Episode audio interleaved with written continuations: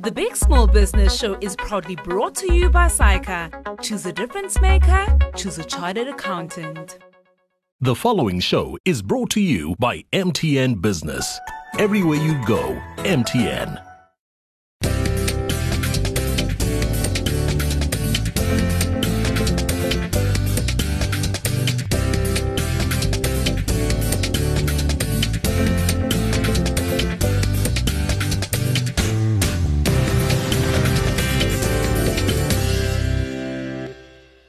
Welcome to the Big Small Business Show, the show for all our fantastic entrepreneur, entrepreneurs out there doing such wonderful things and making a living out of anything. And one of those fantastic entrepreneurs is my guest today in studio, and her name is Siphamandla Manxele, founder of Local Village Foods. Now, they source ingredients such as groundnuts, sorghum, grain, moringa powder from small scale farmers all over Africa and then they commercialize it to be sold in outlets such as health shops. Let's have a look. Local Village Foods is a registered food company based in Johannesburg, working with small scale farmers and importers to commercialize indigenous products such as gluten free flour, moringa pasta, and so much more. The founder of the business, Siphamandla Manxele, jump-started the business five years ago with the hopes of uplifting disadvantaged communities and farmers. I come from Lusikisiki in the Eastern Cape, um, very rural, um, like most parts of um, South Africa, you would know, where you have really good climate and good land, yet you know people are not producing or they're not participating in the economy at mainstream.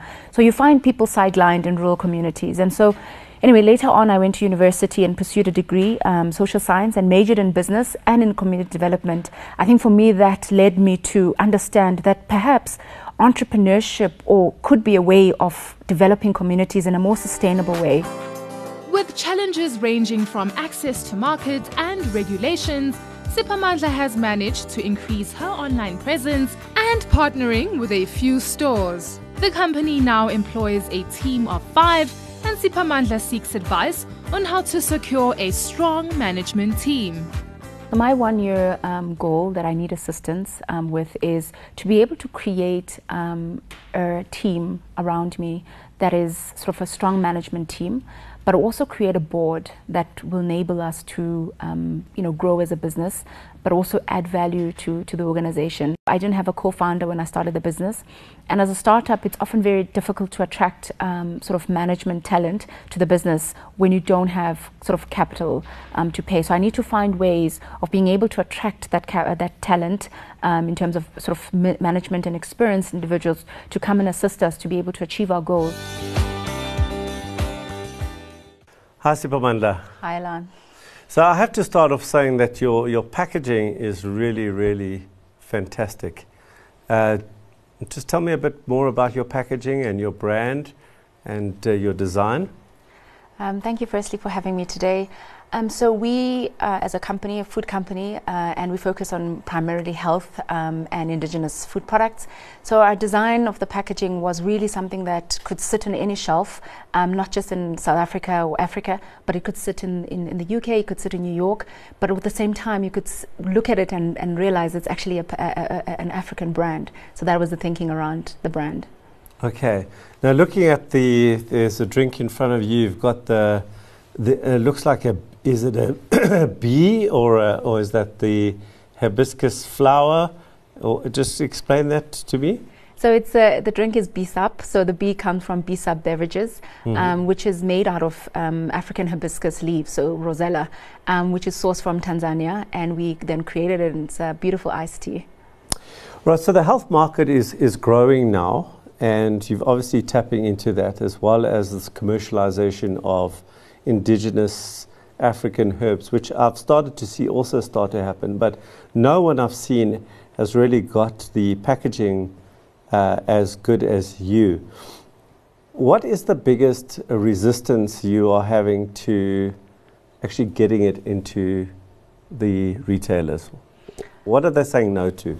So I think obviously it's demand, and a lot of people say you know we need to provide a lot of education to clients because people don't know about the product, and it's unfortunate. It's just a South African problem because you know if you go to Malawi or Nigeria, people know what sorghum is, and everyday uh, folk will know what rosella is. Mm. Um, but in South Africa, a lot of education needs to be done because people don't consume the product. And for me, if I sit on retail as a buyer, if somebody is not coming into my store demanding rosella on the shelf, I'm not mm. going to stock it.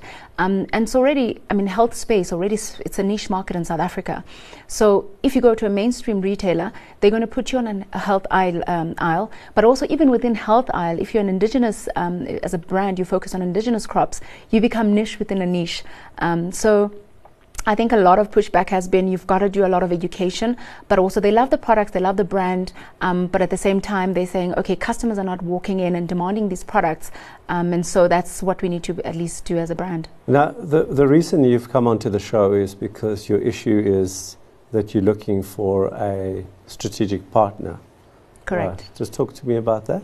So I started the business um, on my own, um, and it was cool at the time. I mean, I was just working from my balcony, then moved on to the garage, and that worked. But I think where the business is now, in terms of growth, I've never run a company before. Um, I mean, after university, I worked for corporate, and from corporate, I, I started the business. So, as a business owner, you don't have experience as a CEO, mm. and often that gives you gaps. I mean, there's gaps within the organization, and I think for me, I've realized that okay, there are certain things I cannot execute for the business to grow or realize its potential. So, I definitely need people to help me um, to be able to realize this potential of the brand um, and the business. So, that's really uh, essentially why I need strategic partner or a co-founder. Um, and what have you done to in order to actually find one? So other than coming onto the show. so I mean, I've been able to work with various mentors um, along the years, or people who really love the brand and say, you know, they're willing to just give me some advice and but at the same time, you know, people are not really invested. When they have free time, um, they're willing to hear me out on a Saturday morning, um, and I'll, I'll just take it through. So that's really the the type of partnership I've been able to find. But also, I've seen even banks um, in terms of financial support. My my current bank that has come on board assisted me in many ways, um, but also um, various um, in incubation programs and the likes. And and what are you looking for in a partner? What what what is it that you think you'll find in a partner? I think sh- experience. I think you know people bring different experiences, and that helps the organization grow. Um, that's one. But also just a shared value system. You know, we live in a world right now where you know a lot of people are onto yes, money is very important for any business, but I think th- you know it shouldn't be the thing that we businesses shouldn't just be about money. I think from an impact point of view, as we make money, um, do we make a difference in terms of the climate, in terms of the economy, and, and, the lives of the people in the communities we source from? So those are the key things I think for us. Um, but also just different experiences, as I said. Um, so if somebody is skilled in sales specifically, um, we would want to um, exploit that um, capability that they have. Okay, so, so we, we're at that point where it's my turn to, to talk. Um, so let me give you uh, a couple of things to think about in terms of looking for a, for a partner. You're quite right to start off with the shared values, right? That, that's important. But what I see very often in um, a situation where somebody has started the business and then you bring in a, a partner afterward is that they see that partner as the savior, okay, at some level, so at some psychological level. And during the break, before we started, um, we were talking, and you mentioned the fact that, you know, I asked you who does the sales, and you said, well, uh, now it was me, but now I've got a, a key accounts manager, etc. For me, as, as, a, as a, if I was a potential partner, that would be a big red flag for me, okay? Because the successful businesses are ones where the founder is the one who's the best salesperson, is the person who is okay with rejection, is the person who will hear a thousand no's before they, they get the yes, right? So if you're looking for, and you even mentioned at the end of your last sentence, if they've got sales experience, then you're going, okay, over to you, you go sell it. You open up the doors and you go sell it. I'll just come up with the beautiful designs and think about the product, and that's what I'll do, and you go sell. Okay. So even if I, if there was somebody out there who was looking at, at, this and thinking, well, I can sell, to me it would be better if you both sold. and especially if you are the founder. So you certainly uh, are the person from a PR point of view. You you're brilliant at that. Your website's brilliant. I mean, you've. I cannot believe how, how um, far you've gone in such a little time. So, big kudos to you on that. But my, my I think the deep advice is not to abdicate the sales function. Okay, the moment you abdicate that sales function, you, you're looking for a savior. Okay, so that's number one.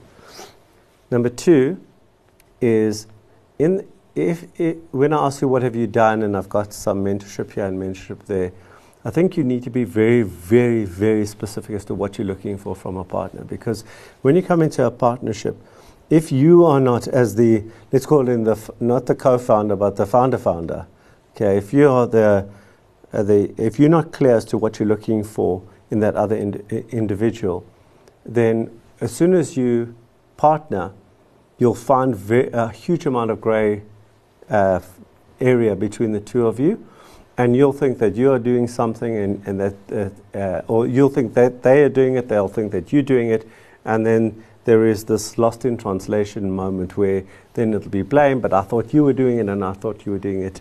So I've seen that very often when you bring in a new partner is that if it's not clearly def- defined as to what's your role, what's my role, what's our role, okay, then those partnerships fail.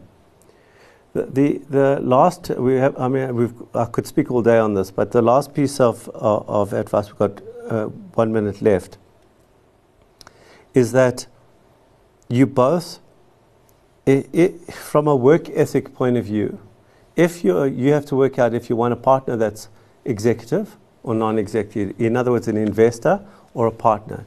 If you find a partner who's executive in the business, your work ethic has to be the same, and your means have to be the same. In other words, it, you can't have somebody who leaves at three o'clock and goes to play golf or goes for tea with friends or whatever the case may be, and the other person is there till 8 o'clock. Excuse me, that'll be, frac- um, be fractious in the, in, in the relationship. And the second thing related to that is you have to have very similar means. You can't have somebody who, whether this works or doesn't work, makes no difference.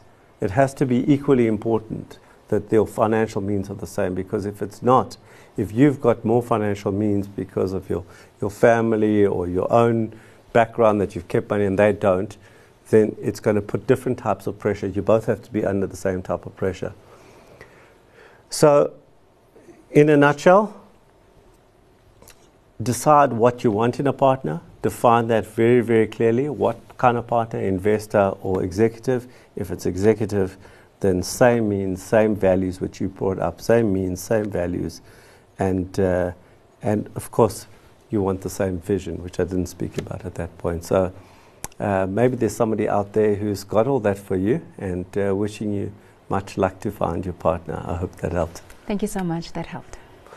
We'll be right back straight after this.